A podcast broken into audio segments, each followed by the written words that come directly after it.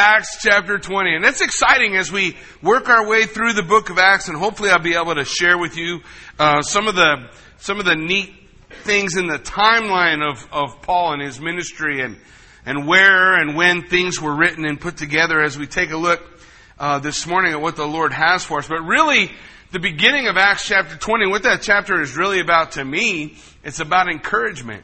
In fact, it's going to start with encouragement in verse 1. And when we get to, to verse 12, it's going to finish with encouragement. The word is uh, parakleo. It's uh, the same word from which we get the word uh, the paraclete, which is the word for the Holy Spirit. Why do we call the Holy Spirit? He's the comforter. The comforter. Uh, the verb form of it is to encourage or to comfort paraklesis. And, and as we look at it, what we're going to see, I think, uh, is a lot of the heart of Paul. If we're, if we're willing to kind of check out what he's got going on, it's about how he can encourage people. How he can encourage people in their faith. How he can encourage people in their study. How he can encourage people in their walk. And as we go through, I think if we'll have eyes to see, that's what we'll see. I mean, that's really the impetus behind a, a new believers class, the, uh, or a foundation of the faith course, or a discipleship uh, class that we have on Tuesday nights, or whatever. Every Bible study, every purpose behind getting together, it's just not so we can be busy. We don't need to be busier. We got plenty of things going on in life to make us busy, right? It's to provide an opportunity for whoever is able to plug in and receive that comfort, that encouragement, that strength in their walk and in their talk and in their life, that we might more rightly reflect the truth behind what our life is supposed to portray.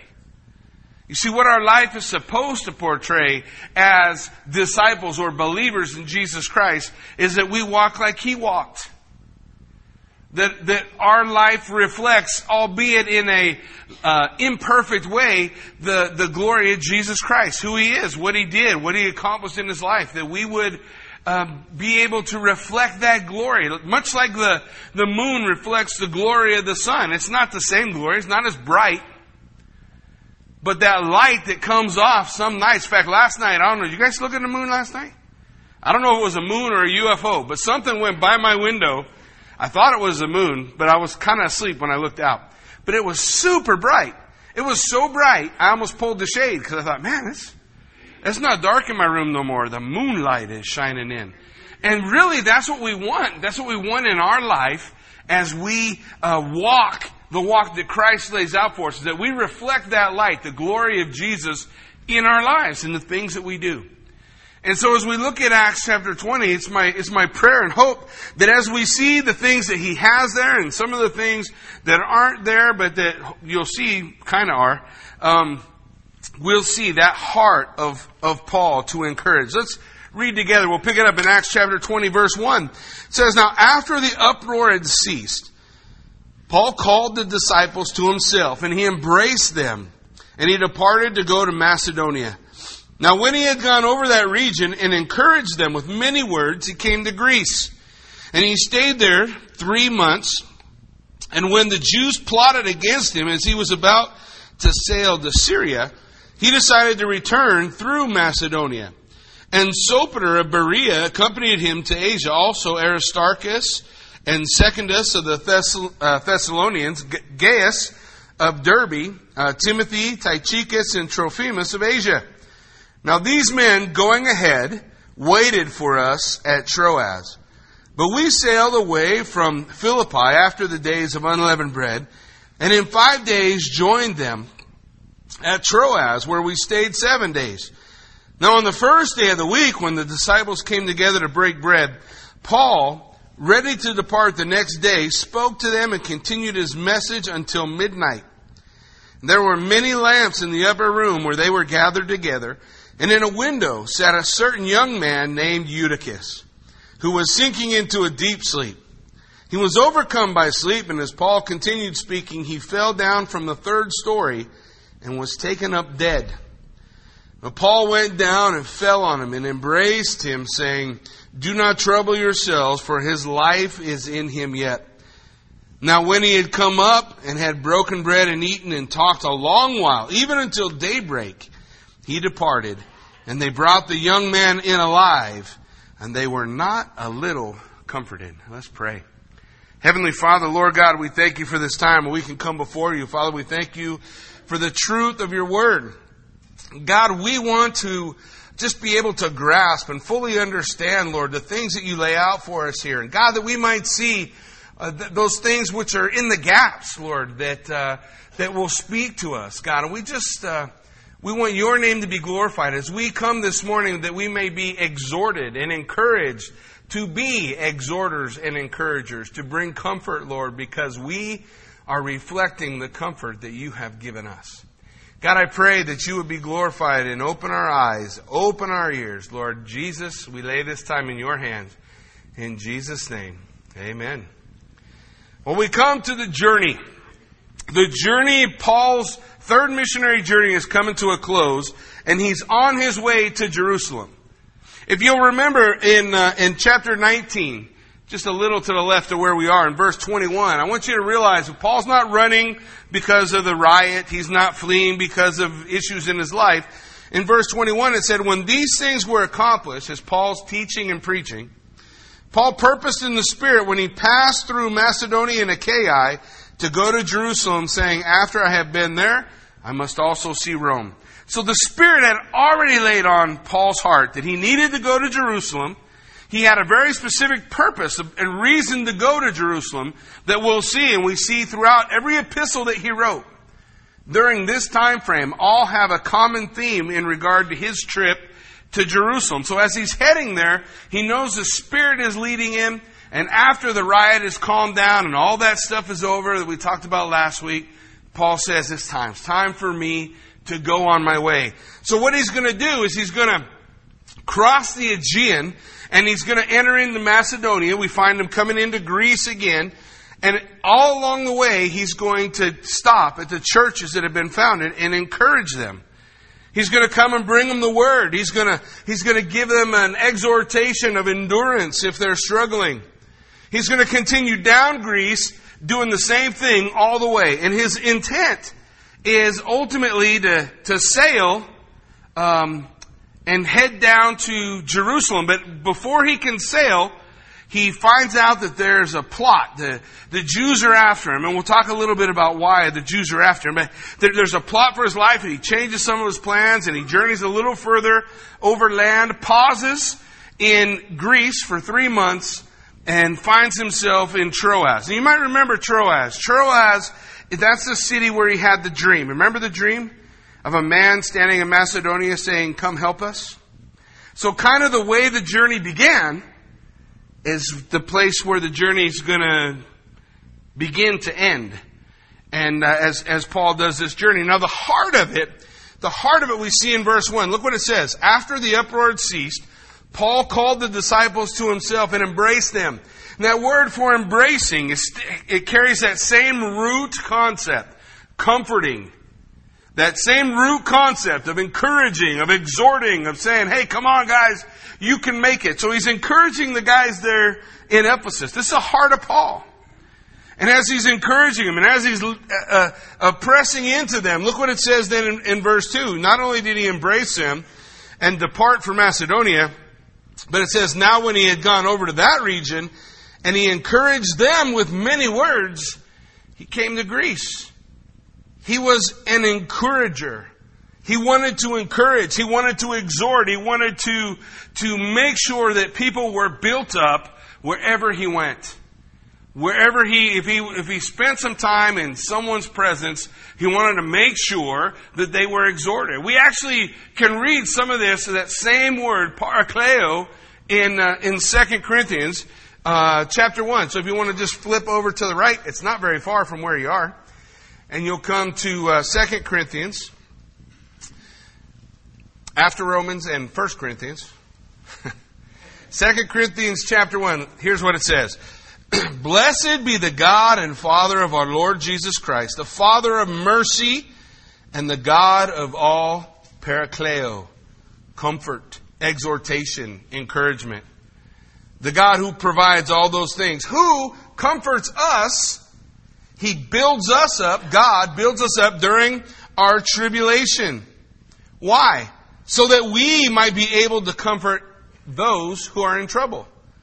So God, Parakleo, the part, the Paraclete, the Holy Spirit, comes upon us to encourage, to build us up in our times of trouble for the distinct purpose that we might then exhort someone else who's going through hard times. That same concept, the same ideal, the Parakleo, to, to comfort, to encourage, to come alongside.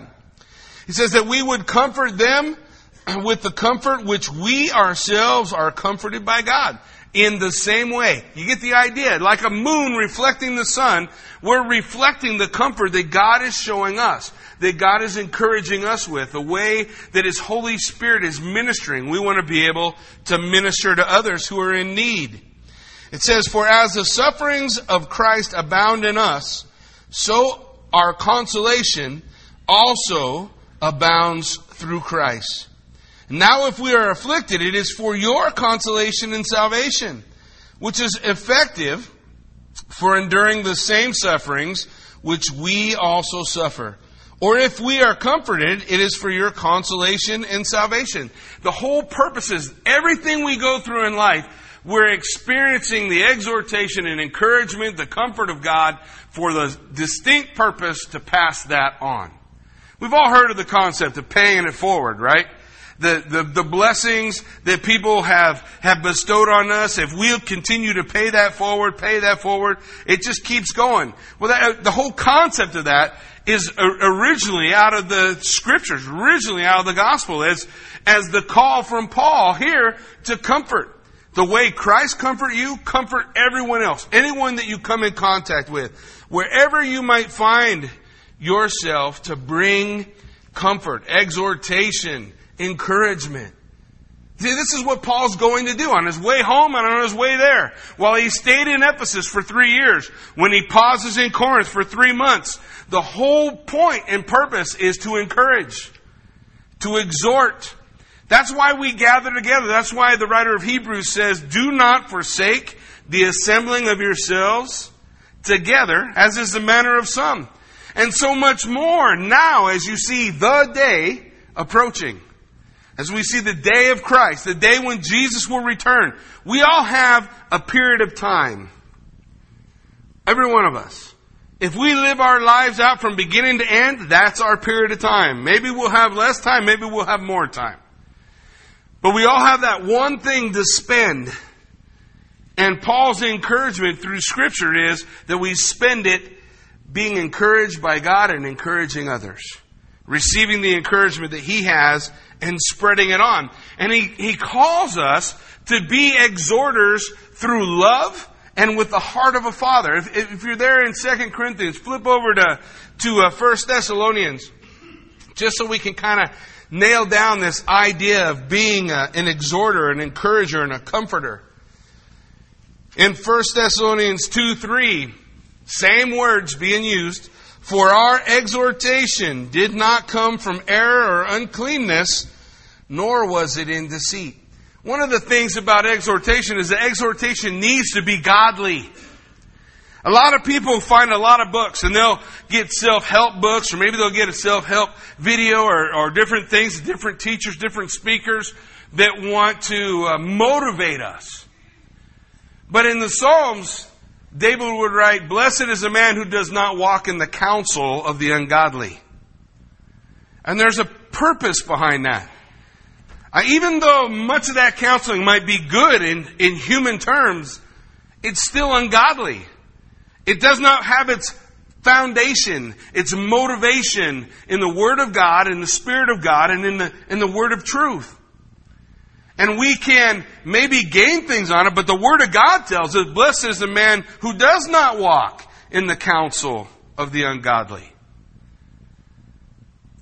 He lays out for us in uh, 1 Thessalonians 2 verse 8. He says, so affectionately longing for you, that we were well pleased to impart to you not only the gospel of God, but also our own lives, because you have become dear to us. You see, the motivation for the exhortation was from love. Love is naturally poured out in the life of a believer who's following Jesus Christ, whose life is uh, following the example of the Lord, Jesus said they will know you by what? They're going to know you by the way you love one another. And the fruit of the Spirit is love. They're going to know you by the way you love each other. We want to love each other. We want to be loving. He's, Paul says in 1 Thessalonians, and he was only in Thessalonica for a little time, he says, listen guys, I'm here because we love you and we want to encourage you. We want to exhort you. So that's the motivation behind it. What's the motivation behind self-help? What's the motivation behind those great motivational speakers that are just a motivational speaker? What's their motivation? Ah. I have met, I've never met one who would let you come to their thing for free. I've never met one who would, who would give you the book or let you call them. But Paul was that way. Because his motivation was love through the Spirit, a fruit of the Spirit in the life of a believer poured out in encouraging others. In verse 10 in chapter 2 of 1 Thessalonians, he says, You are witnesses, and God also, how devoutly and justly and blamelessly we behaved ourselves among you who believe. As you know how we exhorted and comforted and charged every one of you as a father does his own children. Well, he was motivated by love and the heart of a father, right? A heart of a father wanting to see his children do well. The same heart that we see in the life of God as God looks at us and, and, and, wants to see us do well, you see in the heart of Paul. Like the moon, not perfect, but a reflection of the glory of the sun in the life of Paul. The same way in our lives like the moon, not with the full glory of the sun, but reflecting the glory of Jesus Christ, because we too should have the heart of a father for those who are young in the faith. For those who are struggling, for those who need encouragement. That was the motivation that Paul had. Listen to what he said to them. He said, he said, um, that you would walk worthy of God who calls you into his own kingdom and glory. Walk worthy. Wow, what an incredible concept. That was the encouragement that he gave. Walk worthy of equal weight with. That's what the word means. Equal weight. We're, we're seeing the glory, reflecting the glory in our life. That's the concept that we see working in the life of Paul. If we turn to the right, 1 Thessalonians chapter 4, verse 1, he says this, Finally, brethren, we urge and exhort in the Lord Jesus that you should abound more and more just as you receive from us, you ought to walk and to please God. The exhortation again to walk, to live a life pleasing to the Father. We talked a couple weeks ago about the concept of the fear of God and that the fear of God does not enable, I cannot, if I have a, a an appropriate fear of the Lord, that reverence, awe, respect, and sometimes terror, quaking fear, I cannot just sin lightly. I cannot just say, God will forgive me. What's the big deal? It's not a spirit of fear that God's given us. No, He just wants us to have the fear of the Lord that leads us to a, an, an appropriate walk. We look at His reflection, we look at the example of His Son, and we want to follow the example. We want to go where He went. What did Jesus say to every one of His disciples? Hey, come follow me. Right? So what's that say? Come, walk like I walk. Follow my example. Every father, every mother is that example for their children, whether they want to be or not, is irrelevant. They will follow. They will follow. In verse 10 of chapter 4, Paul writes, And indeed, you do so toward all the brethren who are in Macedonia, but we urge you, brethren, that you increase more and more, continually growing, moving forward, the exhortation and encouragement. In verse 18 of chapter 4, therefore comfort one another with these words. Parakleo, encourage each other, build each other up. 1 Thessalonians 5:11 he says therefore comfort each other and edify one another just as you also are doing. In verse 14 of chapter 5 he says now we exhort you brethren warn those who are unruly comfort the faint-hearted uphold the weak be patient with all. All throughout we see through the epistles Paul's exhortation, Paul's encouragement. Let's be encouraging. And as this journey begins, if we understand some of the background, we'll really see his heart of encouragement. You see, when we read these, these first three verses, four verses, maybe even all the first six verses, it just sounds like he's out for, for a stroll, right? But what you've got to understand is going on at the same time. There's huge tension between him and Corinth. You ever read 1 Corinthians? There was an issue between Paul and Corinth. Apollos had been there. There was a lot of division going on. And that's all happening at this time. Paul writes a letter that he calls the harsh letter. And he gives it to Titus during this time. And Titus goes to Corinth. And as he goes to Corinth, Paul's heart and desire is to receive from Corinth that things are okay, that, that things got straightened out, and that relationship's good. He's desiring to be encouraging and to encourage them, and he wants to go there, but he's holding back to wait and see how this letter has been received. We don't see that on the pages here because this is just the traveling manifesto. We actually have to look other places to see it, but in, in 2 Corinthians chapter 2, um, he lays out for us uh, in verse 1, he said, But I determined this within myself, that I would come, or that I would not come again to you in sorrow. But if I make you sorrowful, then he who is, who makes me glad, but the one who is made sorrowful by me. I wrote to you this very thing, lest when I came, I would have sorrow over those whom I ought to have joy, having confidence in you all that my joy is the joy of you all. So he sent this strong letter and he's waiting to hear back from them so that he might go and encourage them. During the journey, he's, he's working his way through Macedonia, the scripture says. He's encouraging people as he goes along the way. Um, there's a lot of opposition. There's a lot of issues. And so as Paul leaves and as he makes his way back in verse 12 of 2 uh, Corinthians chapter 2, it says, Furthermore, when I came to Troas to preach Christ's gospel, a door was opened to me by the Lord, but I had no rest in my spirit because I did not find Titus my brother. But taking leave of them, I departed for Macedonia. So in this journey, he came to Troas. He began to preach, but he left Troas because he just had this burden. I gotta hear what's going on with Corinth. I gotta hear what's happening with them. Finally, the scripture tells us he meets up with Titus, who had returned from Corinth, and he brought him news that the letter had been received. We read about that in 2 Corinthians chapter 7.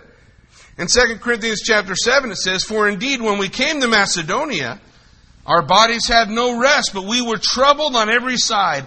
Outside was conflict, inside were fears.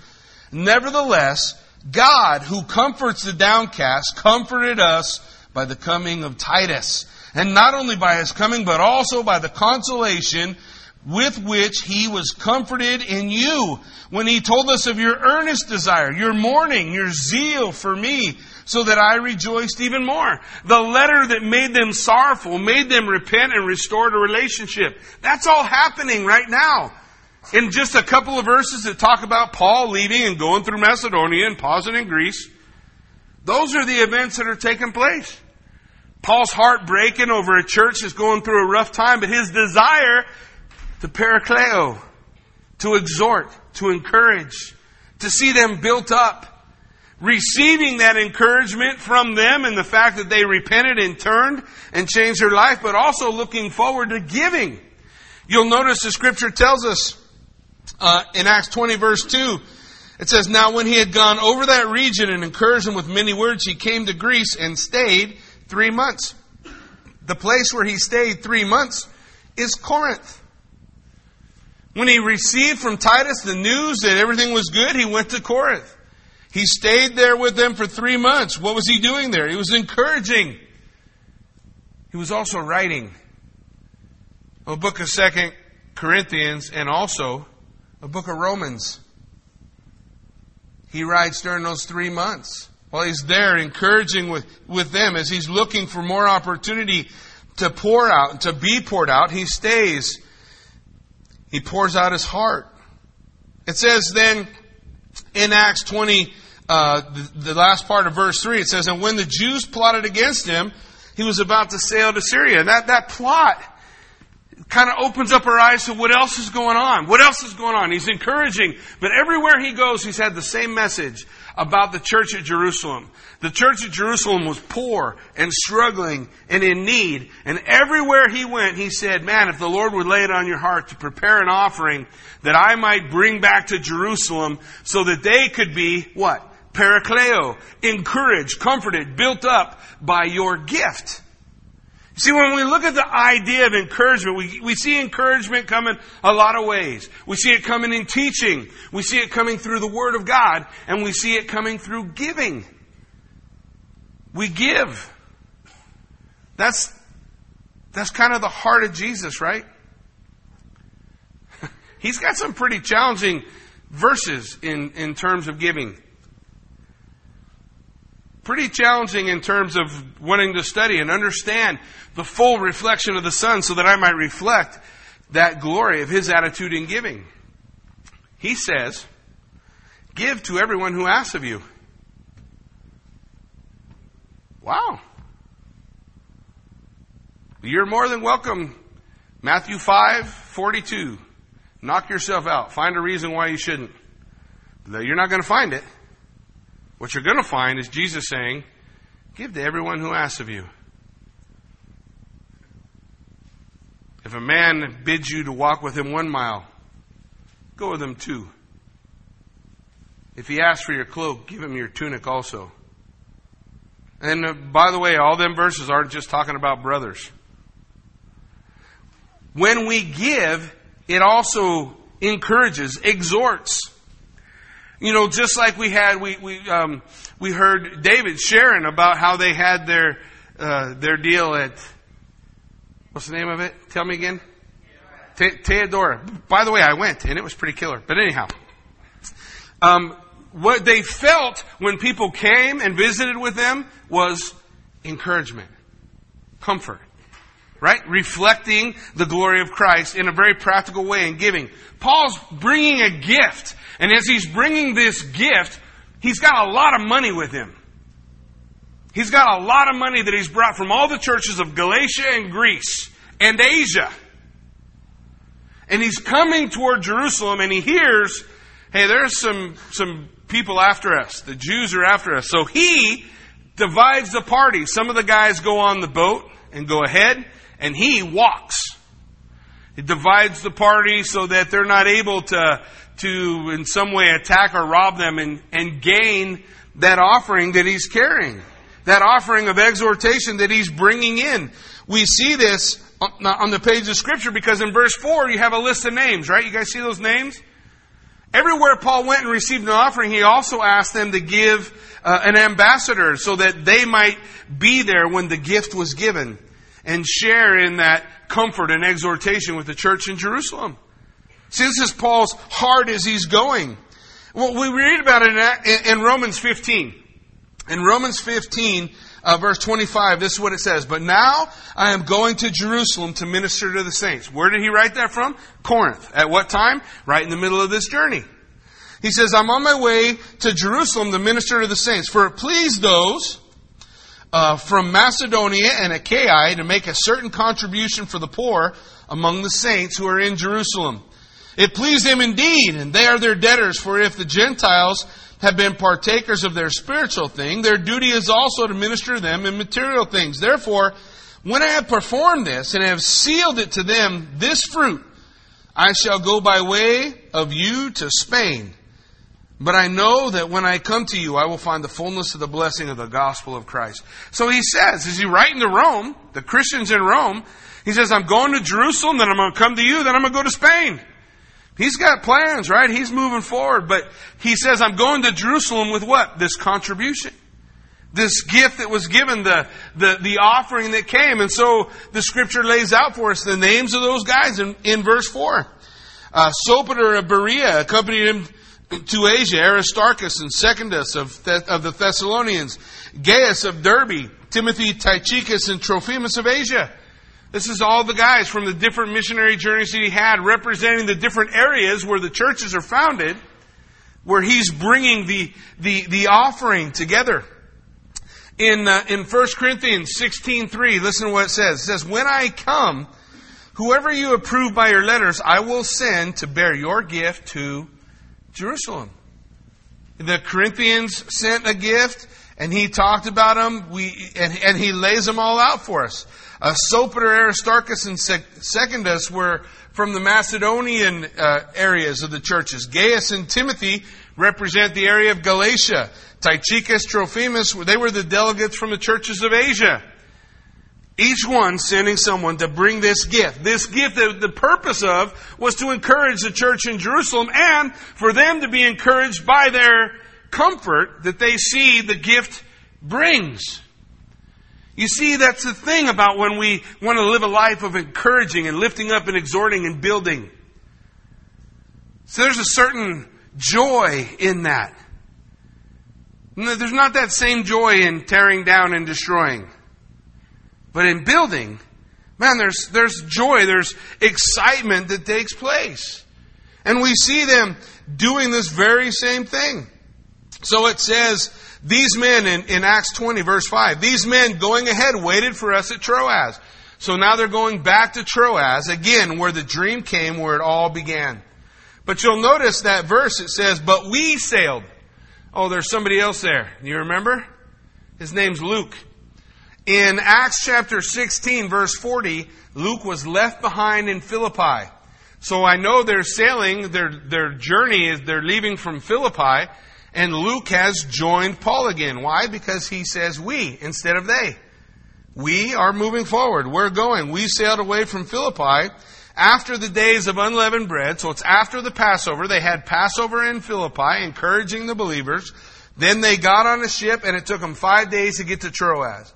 It took them two days to journey the other way, but I shared with you that's because of the wind, right? You remember? The wind blows in one direction, that makes the journey quicker. You have a wind blowing in your face, it makes the journey longer. It's still that way today, only today we have the benefit of what? Motors! You don't have to put a sail up. Can you imagine sailing when the wind is blowing in your face and you got to go the other way? It's going to take a little longer, right? Five days longer. Why? How did, what, what was the, how were they powered? By oars. The things come down and you start paddling. Oh, you ever had to paddle a, a boat? It's bad. There's nothing good about it. We live in the day of motors. Forget the paddles. It makes me nervous every time I get in a fishing boat and I see paddles. Why you got paddles? Oh, just in case something went wrong. Well, that's not what they mean. They mean, I got stuck out here once and didn't have a paddle. Makes me a little nervous. Because I don't like paddling. I'll do it because I don't like, you know, perishing in the middle of a lake somewhere because I don't want to paddle and I don't want to swim, so we'll do it. So that's how they did it. it took them five days, took them longer to get back. But then they came to Troas, and there in Troas they stayed seven days. And in verse 7 it says, Now on the first day of the week, when, what's it say? The disciples came together to break bread. Everyone who gathered together was considered a disciple. Now I'm sure there were times when they gathered, there was unbelievers there. But they were considered a disciple. Why? Why were they there? What was the purpose? To learn about the glory of Jesus Christ that they might reflect that glory in their walk. So they would gather together. We see the way that the church worshiped as we look here on the pages of this worship service that, that he talks about. He said they came together to break bread. That's a Lord's Supper. That's communion. That's koinonia, fellowship. That means to have things in common. So they come together for a period, a time of koinonia, of, of commonness, coming together in one place. And Paul was leaving the next day. So this was the last day he's going to be with them. So he spoke to them. He had some words of encouragement until midnight. I don't hear no belly aching about, oh, Jackie, well, took, went so long, I was late for lunch.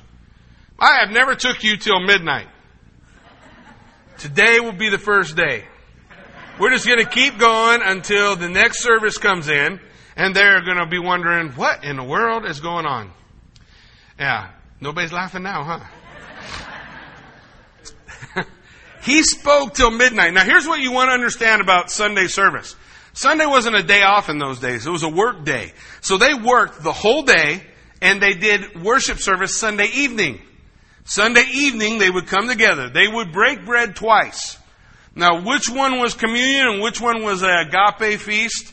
Really doesn't make any difference. The idea was, one, they had communion where they, where they came and remembered the body and blood of Jesus Christ, and they shared a meal together. So they didn't have to go home and make a meal and then come. They just all went to church where they had the agape feast, the love feast, which was a potluck. They'd have that, they'd share in that potluck, and they would have the Lord's Supper as they came together. Every time they came together on Sunday, and that would be Sunday evening, they would, uh, they would participate in the Lord's Supper. They would come together. Now here you have Paul speaking. He's got all these words of encouragement. It has been said that you cannot teach to the head what the seat cannot endure. When people can't sit no more, they stop hearing. But what do we see here at the church at Troas? They knew this is Paul's last time, his last encouragement. They probably, let's say they got started, their, their day would end six in the evening, so they'd finish work at six in the evening. Perhaps they're there at the church by seven. They part, maybe they had a meal first. Now it's eight o'clock. So you see, it's not like 24 hours of teaching, but it is a long teaching session. He's, he's encouraging them. He's trying to give them the last words. It's all, the last time I'm going to see you. I, I got so many things that I want to encourage you in. So he shares with them all the way to midnight. We think we know what house this is. You might say, oh, come on. No, really. We, we think we know what house this is. You see, in 2 Timothy chapter 4, Paul is in prison in Rome. And he writes to Timothy and he asks Timothy for something. He says, Timothy, when you go to Troas, bring me the cloak that I left with Carpus. Bring me the cloak and the books and the parchments that I left at his house. So a lot of people think it was probably at, at, uh, at, at Carpus's house. He had a three-story house. It was a big place. They're up in the top story. It's late at night. They're lighting torches and candles are lit all around them and they're sitting around receiving the study, receiving the word. And as they do so, says there were many lamps in the upper room where they were gathered together. And in a window sat a young man named Eutychus. Eutychus. That word, young man, that puts his age in early teens or younger. So certainly not over 14 and probably not under 9. This is a kid. He's sitting in the window trying to listen and trying to pay attention and trying to receive, but he's tired. It's a little stuffy in there. There's a lot of people, and let's just face it, sometimes when you're a kid, it's just not all that exciting. So he goes and moves to the window where he can get some fresh air, right? The wind's blowing, and, and of course, when you're a kid, you don't think nothing about it. What's the big deal? So we're on the third story. Why shouldn't I sit hanging out the window? It seemed like a good idea, right? I'm a little sleepy, but I'm sure everything will be okay. I'm bulletproof, right? So he sat there, and, and, and the scripture tells us as he sat there, and as uh, Paul spoke, he was overcome by sleep. That means it wasn't sudden. He was fighting it. He had the nods. His head was nodding. He was really doing battle, trying to stay awake, but he couldn't do it. He was overcome by sleep. And as Paul continued, and by the way, he's not anywhere close to being done yet. He fell asleep and fell from the third story. And you can imagine everybody running out, right? Uh, just put yourself in his parents' who are probably sitting in a room, and all of a sudden somebody goes, Oh my gosh, you Eutychus fell out the window. And everybody runs down the stairs. And they get outside, and uh, can you imagine the, the panic, the brokenheartedness, the, the mourning wail, the Middle Eastern mourning wail that would begin to erupt when they looked at his body and knew he was dead? That'd be about as unencouraged as you can humanly be, right? But I love what the scripture tells us because it says as they, they took him up, he was taken up dead. He's broken. They probably brought him back in the house the concept of being taken up means that they picked him up and brought him in there on the first story, and the scripture tells us they took him up. Paul went down, so probably down on the first story, and he fell on him. And he fell on him. If you're a student of the Word of God, that should sound familiar. There are two fellows. Their names sound the same. One is Elijah and the other is Elisha. They were incredible prophets, and both of them raised young men back to life again the same way. They fell on them, they laid on them, they held them. Sometimes more than one time, three times praying, calling on the name of the Lord. I think there's a purpose behind all that because really, guys, if you want to raise the dead to life, you got to be in close proximity. In, in any given day, we find ourselves around the dead all the time, don't we? Well, spiritually dead, certainly. And if we're going to see the spiritually dead raised to life, you're going to have to be involved. It's a little messy. There's no way for you to speak into someone's life without being in close proximity. But if you're in close proximity and you afford yourself the opportunity, you may be the one who gets to lead them to the Lord, like Andrew and taking Peter and anybody else he saw. Come see Jesus. Come see the guy who told me everything I, I ever wanted. This is, it's kind of a picture of what we see going on. He's laying there. He lays down on him, and it, the scripture says, he said, do not trouble yourself for his life is in him because God has given him life. He healed the body, put the broken pieces back together. I imagine there was some deformity. was immediately they understood he was dead when they saw him. But after Paul laid on him and life returned to him, very similar to what we see happening with Elijah and Elisha. And then I want you to hear the next verse. It says, Now when he had come up and had broken bread and eaten, and talked a long while, even till daybreak. So this didn't even stop him. It became intermission Maybe snack time. Perhaps this is when they had the meal, or maybe after seeing one raised to the dead, they immediately came up and partook of the Lord's Supper, the body and the blood of Christ, remembering the resurrection. It was just after, just seven, eight days after Passover. So it was during that season when they would talk about the resurrection, they come up, partake of the Lord's Supper, and Paul continued to teach. Why? Because it's important, it's vital that we begin to take the Word of God and make it a part of our life. It's not, was not invented. The service and the Word and the way that things are taught was not invented to bore you to tears and try to rob you of a couple of hours on a Sunday morning. The purpose was to encourage, to comfort, to translate, to transform our bodies so that we would reflect the Son so that we would have some of the glory of Jesus Christ flowing through our lives. That's why we open the book. That's why we study the book. That's why we read the book. That's why we have Bible studies all over the place. Not so that you have to go to all of them, but so that you can plug in and be encouraged and be comforted and grow that your walk day by day by day is reflecting a little more the walk of Jesus Christ every day was so important to Paul, the last night he was there, he taught all night long. Now I want you to think about Paul. He's leaving the next day. He's traveling. And in order that he can stay a little longer, we'll talk about it more next time, he decides to walk to the next port town because he can walk to the next port town in about 10 hours. And it'll take the ship a day. So it buys him a few more hours. So he teaches all night into the morning and then decides to walk to the next port. That's how much he wanted to encourage and exhort and comfort. And you see, that's the love of Christ being reflected in the life of someone who actually believes what he reads, believes what he says he believes. It's reflected in his life, right? Folks, we all got stuff going on. But this was the attitude of Paul. This is the attitude that he had.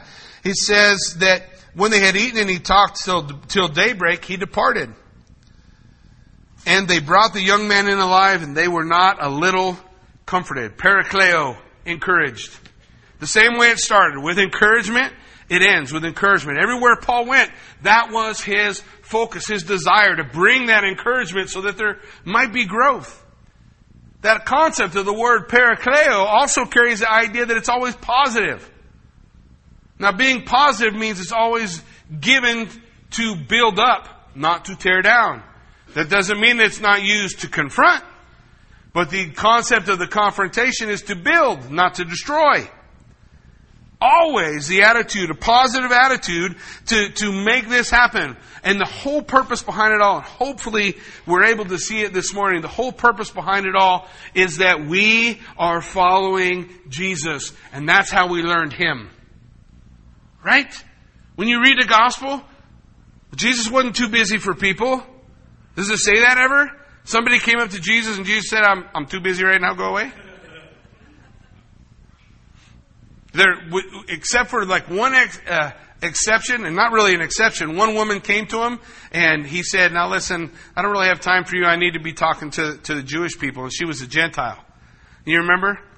She said, should I, he said, should I throw the scraps to the dogs? I'm trying to give this stuff to my brothers. And, and she said, well, even a little bit of the crumbs fall from the master's table. And Jesus said, man, I have never seen such faith. He, he was just pulling out her faith. He wasn't really trying to push her away. He was drawing out the faith that she had in her life. Jesus does that to us still today, right?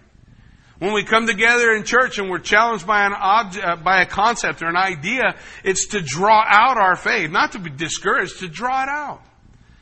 To say we can experience the same things that we read about in the book of Acts.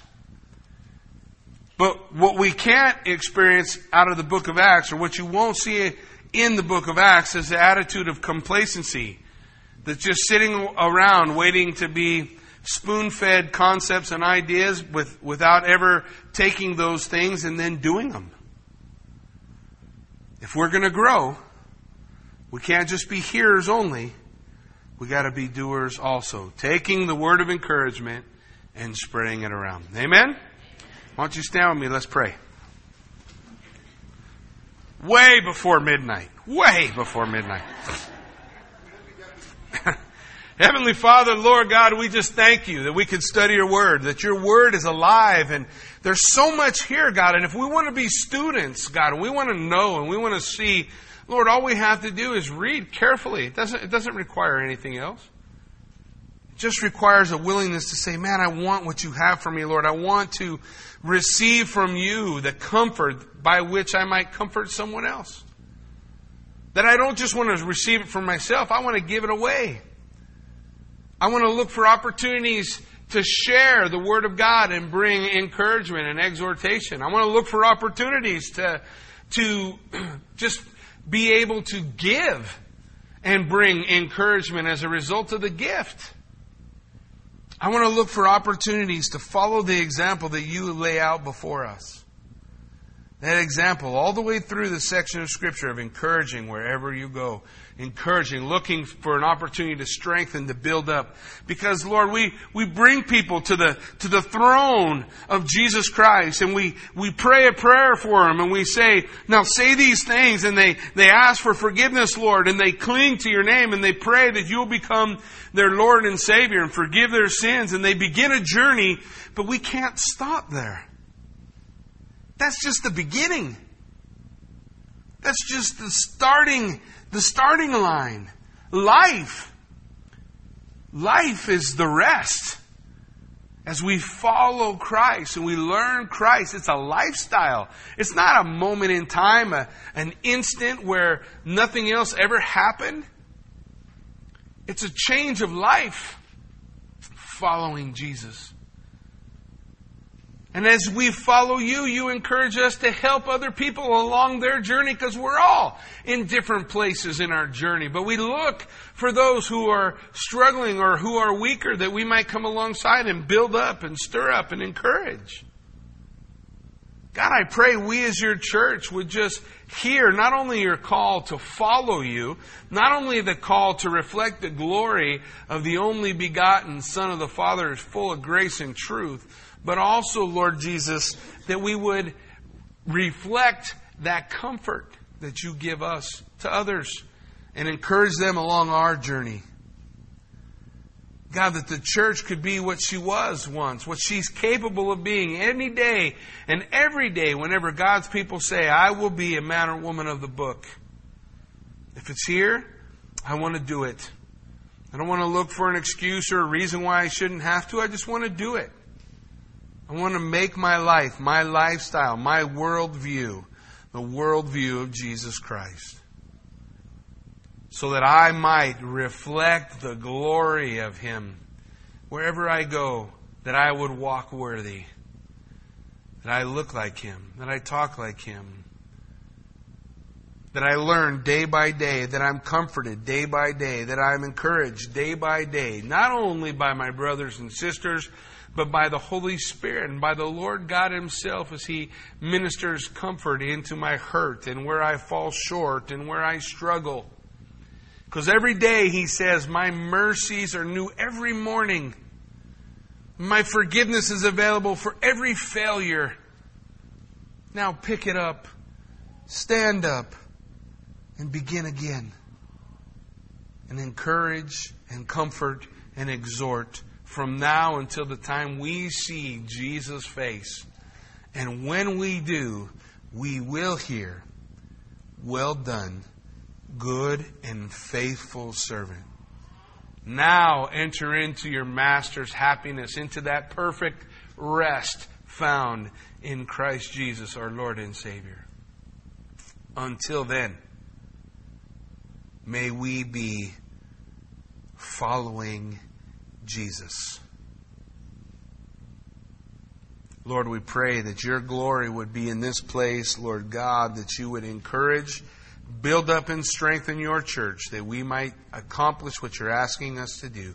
We give you all the praise and all the glory for it. In Jesus' name we pray. Amen.